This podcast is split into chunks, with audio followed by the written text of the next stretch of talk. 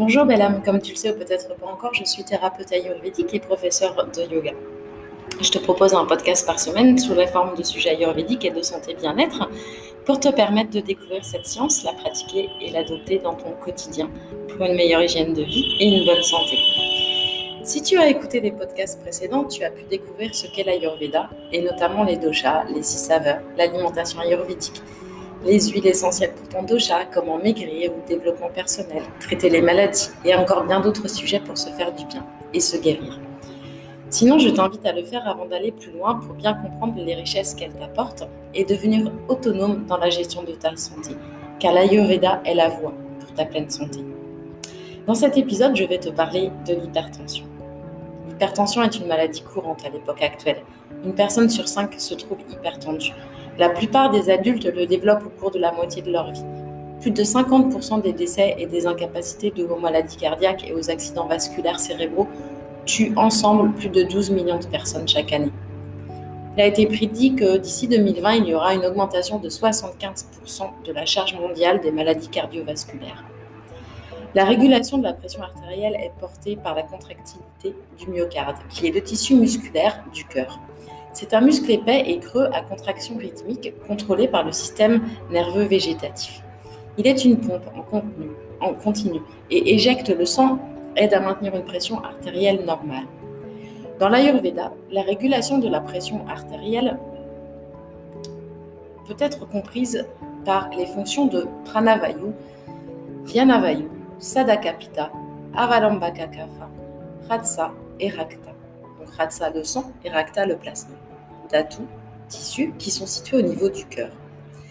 La viciation de Vata, Pitta et Kapha sont les facteurs primordiaux et affectent la pression artérielle. La viciation de Kapha, le sous-dosha, notamment le sous-dosha Avalambaka Kapha, augmente la force cardiaque, mais en raison de la lenteur du Kapha, elle diminue le Kapha.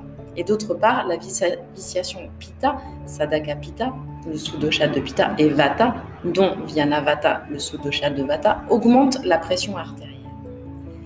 L'Ayurveda croit que le Ratsa, donc le tissu euh, nommé plasma, est le moyen de circulation et non pas le sang. L'origine de l'hypertension n'est pas claire. Cependant, il existe de nombreux facteurs prédisposant à l'hypertension, comme la consommation d'alcool, l'apport de sel trop important, un style de vie sédentaire, un stress mental, de la tension physique, la variation saisonnière, le diabète, l'obésité, qui sont toutes des maladies en fait précipitantes pour former une hypertension. Donc le processus de formation de l'hypertension dans l'Ayurveda, comme je vous le disais, c'est la consommation excessive de sel ou d'alcool, des régimes trop huileux, de dormir le jour, qui conduit en fait à vicier le sang. La surutilisation du ciel du sel, pardon, de l'alcool vicie le sadaka pitta et le sang. Les habitudes sédentaires vicifient, pardon, la, la valambaka kapha et le stress psychologique induit la viciation du pranabaya, ce qui en fait vicie le cœur et ses composants. Ce dernier induit une contractilité exagérée du cœur, tandis que Bianavayu entraîne une augmentation de la vitesse et la force d'éjection du sang du cœur. Donc ces événements entraînent ensuite une expulsion forcée du sang par les vaisseaux sanguins, conduisant ainsi à une résistance accrue des vaisseaux, assurant une pression artérielle élevée. Donc la symptomatologie que l'on appelle l'akshana en Ayurveda c'est que l'hypertension est asymptomatique dans la plupart des cas. Mais les symptômes peuvent être observés dans l'hypertension accélérée ou soutenue ou maligne, comme les maux de tête, la fatigue, l'irritabilité, l'augmentation de la température corporelle, c'est-à-dire la fièvre, des étourdissements, des vomissements ou l'altération de la conscience. On peut avoir des troubles visuels, des signes neurologiques, des symptômes urinaires, des délires chez les hypertendus, de la stupeur. Le coma peut aussi y arriver. Donc mieux vaut prévenir que guérir. Le but de l'Ayurveda est de promouvoir la santé par des mesures préventives et de mieux gérer le trouble. Donc la ligne de prévention et la gestion d'un tel trouble est magnifiquement citée dans l'Ayurveda. Donc comment prévenir et améliorer? Avec un style de vie et une alimentation bénéfique pour le cœur. Un régime alimentaire et des exercices pour faciliter l'écoulement des srotas, qui sont les canaux du corps par lesquels les matériaux nécessaires à la construction des tissus, à la nutrition et aux autres nutriments circulent d'un coin du corps à l'autre. Donc, suivez les principes de la paix comme Ahimsa qui veut dire non-violence et plus généralement respect de la vie. Suivez le chemin de la connaissance, arrêtez de fumer. Le tabagisme ou l'utilisation de produits tabagiques sont des facteurs de risque les plus importants de maladies cardiaques qui contient des produits chimiques pouvant être responsables de l'artérosclérose.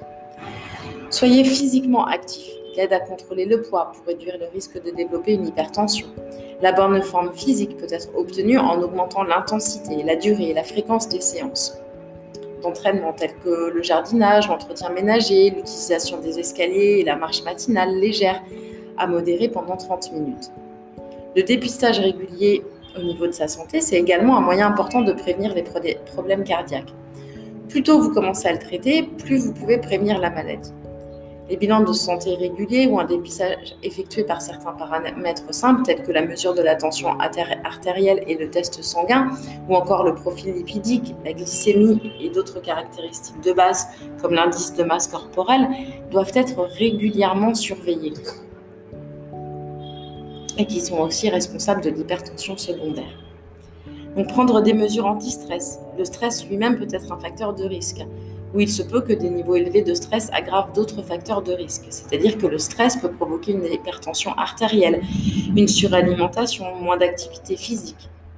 Le stress chronique expose votre corps à des niveaux malsains et constamment élevés d'hormones, comme l'adrénaline ou le cortisol, ce qui augmente le risque de crise cardiaque. Un régime diététique. Si le régime est pur, le cœur sera pur. Si le cœur est pur, l'esprit sera pur. Si l'esprit est pur, l'intellect sera pur. Comme la nourriture ainsi que l'esprit, comme l'esprit ainsi que l'homme. C'est une citation de la Bhagavad Gita au chapitre 4. Donc consommer des fruits, des pommes, des citrons, des raisins, de la papaye, de l'orange, sont une source élevée de vitamines et de minéraux avec peu de calories. Manger beaucoup de fruits et des légumes verts pour contrôler son poids et sa tension artérielle. Un régime riche en fibres et la forme de grains entiers non raffinés, les fibres alimentaires solubles dans l'eau peuvent être incorporées dans le régime alimentaire et entraîner une baisse significative du cholestérol également. Les acides gras, comme les oméga 3, peuvent être obtenus en mangeant du poisson, au moins deux fois par semaine. On évitera les boissons et les aliments contenant du sucre ajouté, bien évidemment. On évite le surdosage de sel ou on suit un régime pauvre en sel. On fait un apport régulier de certaines vitamines et de minéraux qui peuvent être associés à un cœur sain, comme le chrome, le sélénium, la vitamine C ou encore le calcium. On consomme du buttermilk, de l'eau avec du lait caillé, du vinaigre, de l'huile de sésame ou de l'olive. Donc l'Ayurveda peut contribuer de manière significative aux états hypertensifs chroniques, là où les facteurs déclenchants sont l'hyperlipidémie, l'obésité et d'autres problèmes de style de vie. La prise en charge de cette condition est fonction de la prédominance de dosha, de l'intensité des symptômes et des lésions pertinentes des organes cibles, impliqués dans la pathogénèse. Avec la pacification du sang Epitadosha, la phytothérapie et l'alimentation par Vichan Virchana, c'est-à-dire la purge thérapeutique, ou Pavasam, le jeûne, ou encore les saignées, peuvent aider à réguler l'hypertension. Le premier facteur est la gestion du style de vie et dans bien des conditions de santé dans l'Ayurveda. Donc en conclusion, en Ayurveda, nous pouvons fournir la prévention et le traitement de la maladie en évitant les facteurs étiologiques, c'est-à-dire pathia, apathia, ce qu'il faut faire et ne pas faire, shamana, c'est-à-dire la pacification, shodana, la biopurification, l'utilisation de préparations euh, herbales ou encore les herbes simples comme les dravias.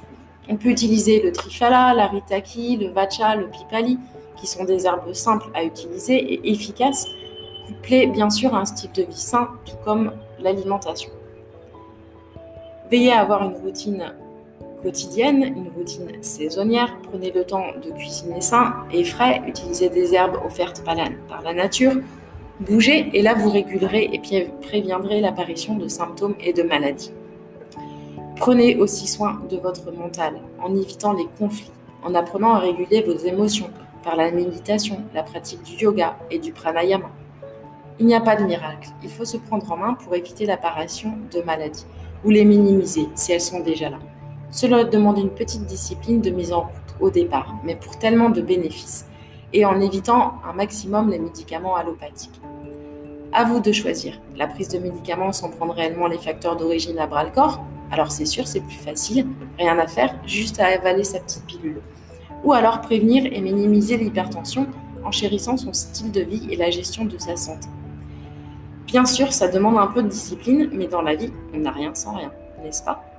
L'important est de trouver sa zone de confort dans la mise en place de l'Ayurveda dans sa vie, pour en tirer un maximum de bénéfices au naturel. Et je vous jure, ça vaut le coup. Je suis là pour aider les gens à se reconnecter à leur essence, à la force la plus grande qui existe, l'amour et l'amour de soi. J'aide les gens à prendre en main leur santé au naturel grâce à l'Ayurveda, grâce à la culture spirituelle et à la science de l'Inde, qui nous aide à reconnecter à notre vrai soi, au qui je suis. J'aide aussi les gens à utiliser leur boussole intérieure, posséder soi-même et aider les autres à travers le yoga, l'Ayurveda et les retraites en Inde. Alors si ce podcast vous inspire, que vous souhaitez vous éveiller personnellement, comprendre ce que vous vivez, qui vous êtes et reconnaître votre valeur, rejoignez-moi sur mon groupe Facebook Inde, les clés du bonheur. Je vous parle d'Ayurveda, de yoga, de rituels, de recettes ayurvédiques, de mes retraites spirituelles de yoga et d'Ayurveda en Inde et d'autres astuces si utiles à notre bien-être. Et si vous avez envie de voyager en Inde, d'où nous viennent toutes ces richesses, rejoins-moi sur ma page Facebook Inde le voyage authentique et sur Instagram. Merci pour votre écoute et surtout prenez soin de vous, belle âme.